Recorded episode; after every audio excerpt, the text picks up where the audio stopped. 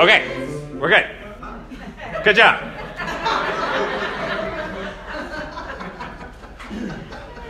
Five hundred and twenty-five thousand six hundred minutes. That's how many minutes are in a year. If you do the math, if you're going to sit there and pull out your phone and do the calculations, um, that's a lot. Dominic likes. We have an Alexa at home, and you can. We mostly use it for egg timers. It's literally most of the time. It's like I to cook an egg or boil an egg.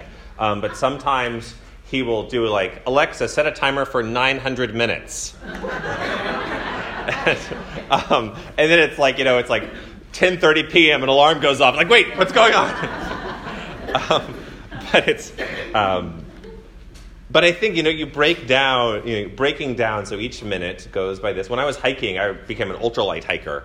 And so um, I went from like an ultra not light, an ultra heavy hiker to an ultra light hiker. An ultra heavy hiker is you don't think about it, you get all the stuff you want, you put it in your pack and you carry it. An ultra light was I was cutting off the tabs of my tea bags because it was like milligrams lead mill, milligrams lead to kilos, ounces lead to pounds. Like every little bit counts. It all it all builds in. But I want I wanted to, the choir to sing that song because the question, how do you measure a year? I think is so important. That's why like New Year's is such a big is a big important holiday. It's like an it's an arbitrary time. There's nothing really special about it other than it's it demarcates a point where you can think back, wait a minute, a year happened. That's what, what a birthday is. Next Sunday is my birthday, and I'll be thinking about, oh my gosh, I'm a year older. What has happened this past year? And you think through all the things that are going on. How do you measure a year? Do you measure it in your friends, in your job, in your family? Do you measure it in your mistakes? I've sometimes done that and measured in all the things I wish I had done or I wish I didn't do. Do you measure it in, in the love you have for people? It is so easy for many of us to hear a lot of compliments and then fixate on one perceived slight and then like that's the one thing I'm going to take out from this day and then it just adds up and builds up and builds up. Do I do I measure my life and my mistakes? What is the story I tell about myself? What is the story you tell about yourself? Not the introductory story, not the hi, how are you? What's going on? We talked about that last week, and that's really important. The kind of like summarizing who you are in, into a small thing, but what is the story that you live by? We're continuing in our series on the sacred story, on looking through the scriptures and thinking together and individually what is our sacred story. Last week I, I, gave a quote from a French mystic, an unnamed French mystic, who said, The story of all the, all the things that flow in our life is, the sacred, is our sacred story. All of the different things, all of the minutes. all of the minutes of every year, all of the times. And so often, we're usually doing two or three things at the same time, or I am at least. And so there's a lot of compressed on top of it. What are all those stories? Last week, I spoke about the connection between Zacchaeus in the parable of the rich young ruler.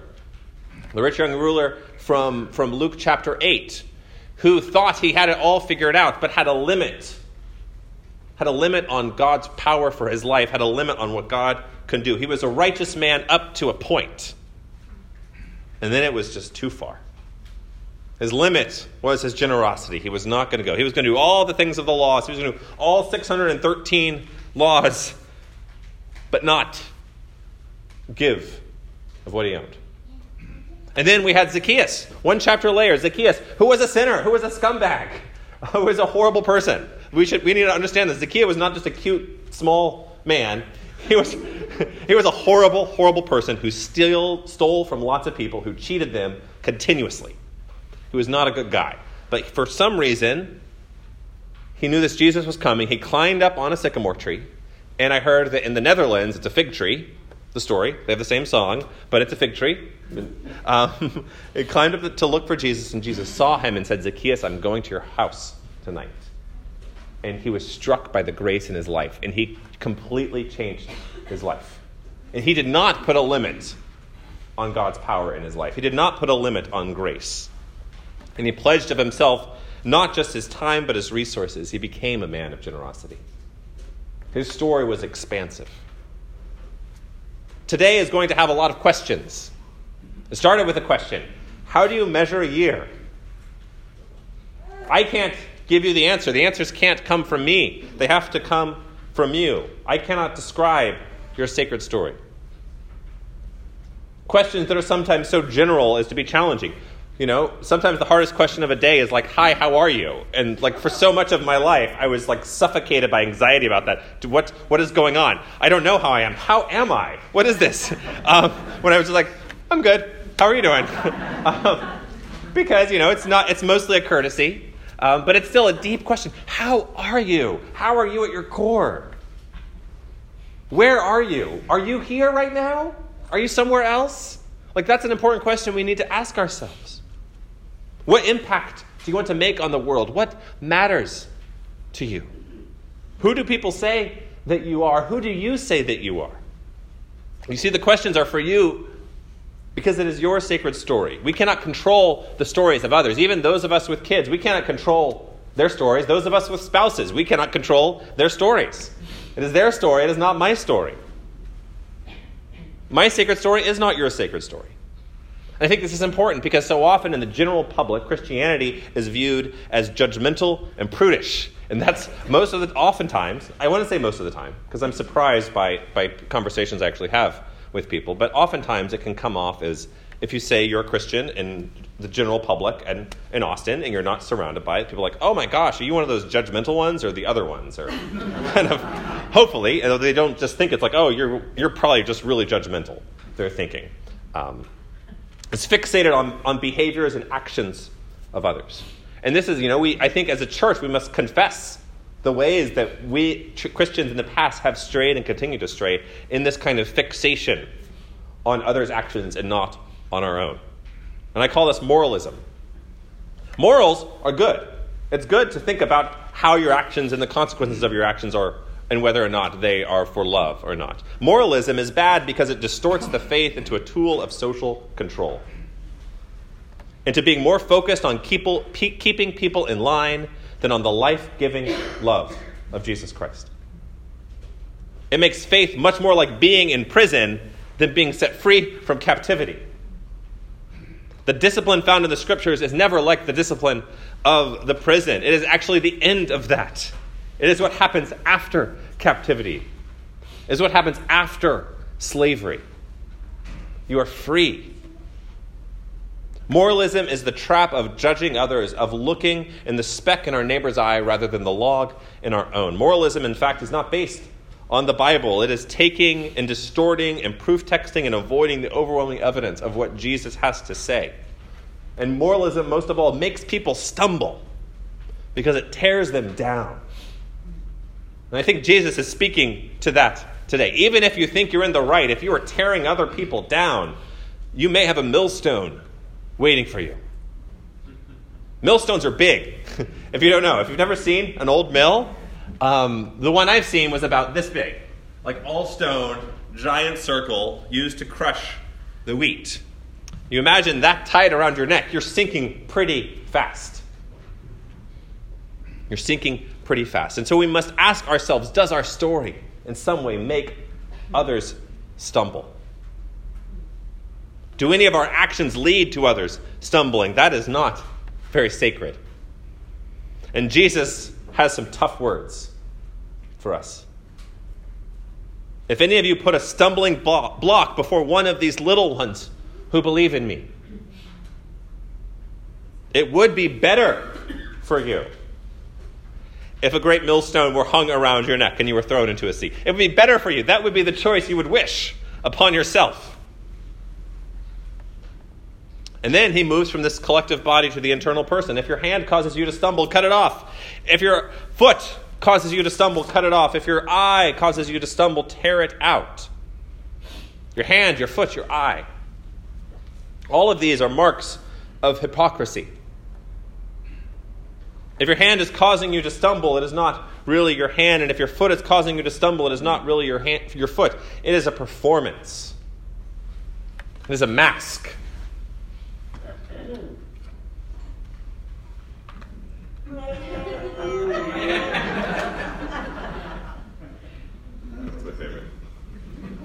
Hypocrite uh, in Greek is, uh, was a, a theater term.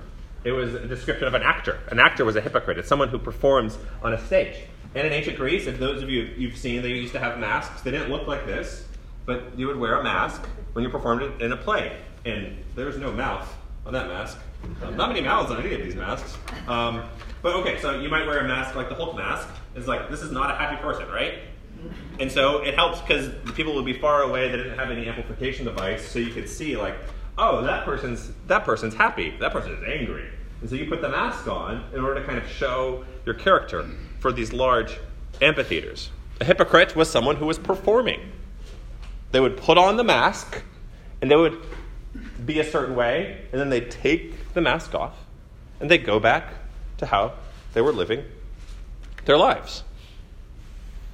The hypocrite is someone who performs one story but lives another. The hypocrite is someone whose hand is not performing the works of love, even though their heart tells them to. The hypocrite is someone whose foot, whose eye, whose eye is wandering away from the works of love.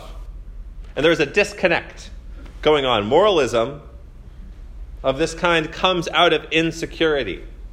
We judge others because we don't want to judge ourselves. We see the speck in our neighbor's eye because we don't want to notice the log in our own, because there's no personal consequences if we're just talking about other people in our life.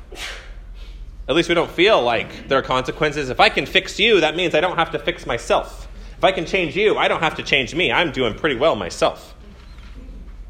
The question for us, though, is not what is wrong with the people next to us or what is right with them. What's going on right with them? It's what is your story?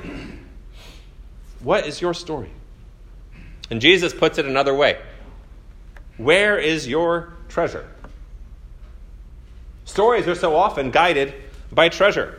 Stories of mythology are usually based around treasure. One of my favorites was Jason and the Argonauts, and they were going to find the golden fleece, and they get the big the big group back together, and there's Hercules and Perseus and all these big heroes, and they're all awesome, and they're going to go along and sail through all these adventures to find the treasure.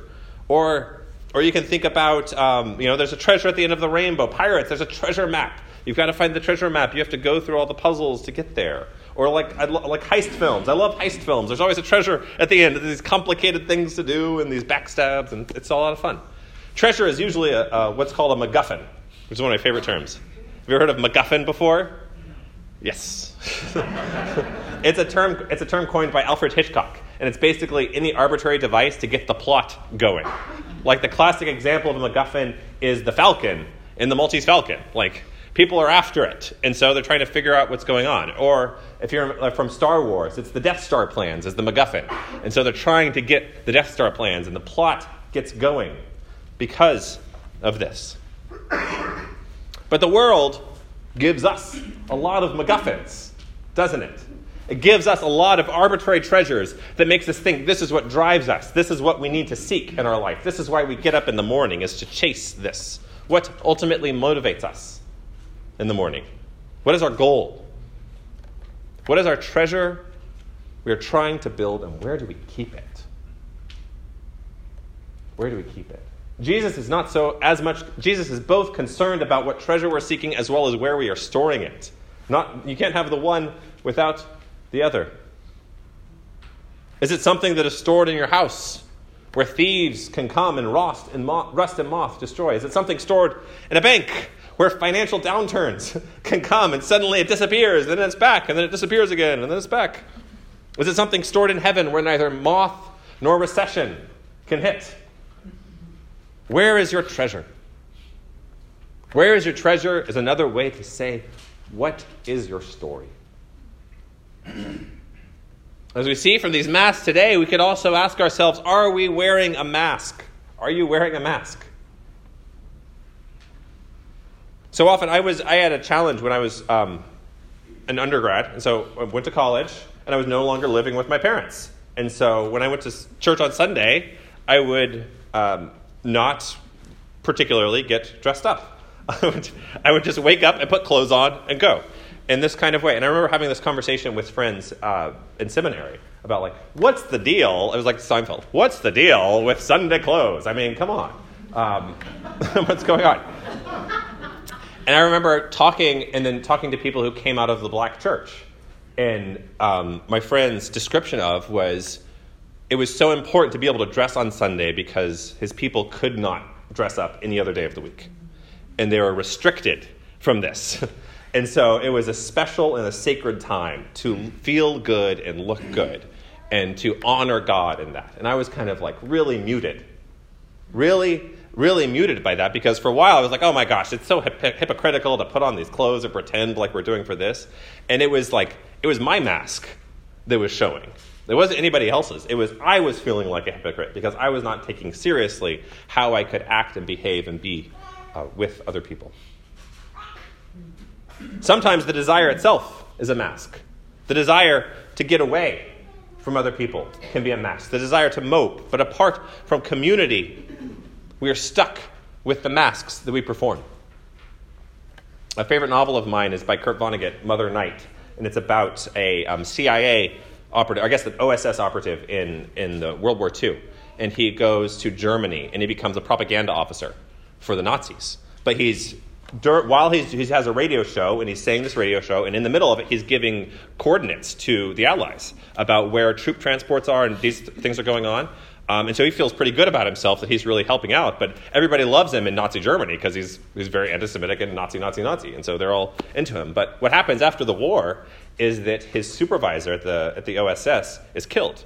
And so nobody else knows about his work. It was like so, so secret. And so after the war, everybody just thinks he's a Nazi.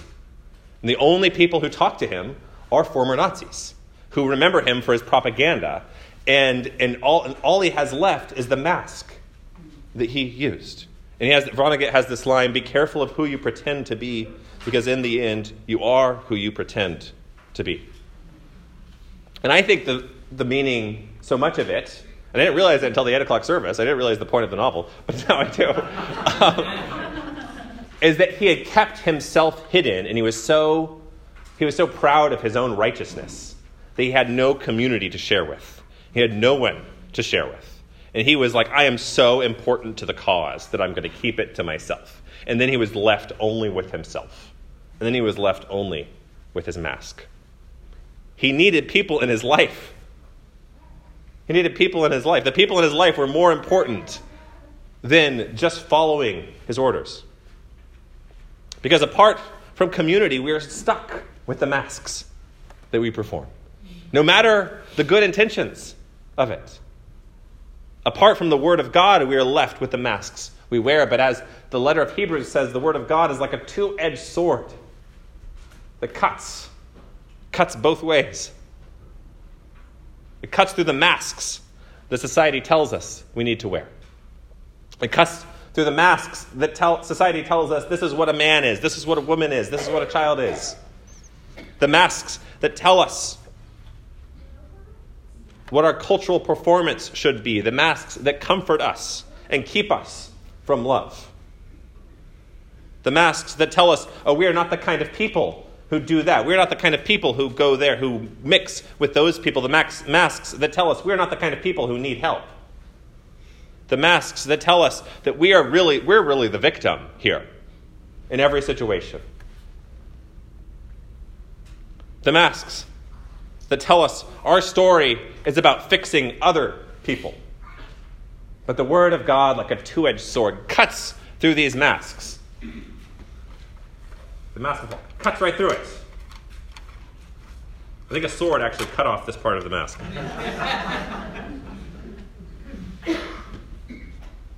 it cuts through those masks. The masks that tell us we don't want to be controlled by others, and anybody else having any input on our life is them trying to control us. The masks that tell us that preachers have no business talking about money. What are they doing up there? The masks that tell us we can put up our limits of holiness in our life and what we can or can't do and how much we can or cannot love. But when we live our faith, that is when God cuts through those masks and we can be free. We can be free of having to put on that mask every every day. And sometimes there can be masks of faith. The rich young ruler had a mask of faith, right? He had this performance that he did, but when it came down to it, he could not handle the word of Jesus on his life. Moralists have a mask of faith. Judgmental Christians wear a mask of faith. They perform. They perform for the public, but they don't embody it. Our faith is embodied in seeking God. Our faith is embodied in remembering the mercy of God. Our faith is embodied in being fed by the Word of God and by looking to the Word of God, by looking through the Scriptures together, by reading the Bible together, by talking to other people about what we believe. And this can be in Sunday school class. This can be in a small group. This can be at a potluck at church. We could just talk about what the Word of God is saying to us today. What do you think God is saying to you in this passage from Mark? Cut off your hand. What does it mean? What do you think people around you think it means? Is God asking me to cut off my hand? Today, I think God is asking me to cut off my mask. What is your sacred story? How do you measure it? What is your treasure? Where do you store it? This is a question for me, too. This is a question for all of us. We're all given the opportunity to ask this question. In the hymn following, following the sermon, it's called For One Great Peace. For One Great Peace. And the final verse goes like this This check I write, this march I join, this faith I state, this truth I sign. This is small part in one small place of one heart's beat for one great peace. And the whole song is this building up of these small practical things that we do to build up peace in this world. Peace that can only come from the God who loves us, a peace that comes because we realize that we do not need to put on a mask to be loved. We do not need to put on a mask to feel safe. I hope you can take the time this week to ask yourself where is your treasure? What is your goal? I hope you take the time to talk to someone else about it, someone you trust, someone you respect, to ask them what is their what has been their goal in life? What is their treasure? What do they strive for? What do they seek out? What is your sacred story and does your life match your story? Your story, not my story. Not your spouse's, not your kids, how has God called you to live? The Word of God cuts through these masks. So don't be a slave to your mask. Live free by the power of God. Do not be a stumbling block from other, for others. Live free. You don't have to put a limit on what God can do in your life. You don't have to submit to the captivity of the world. You can be free by the Word of God. In the name of the Father, and the Son, and the Holy Spirit. Amen.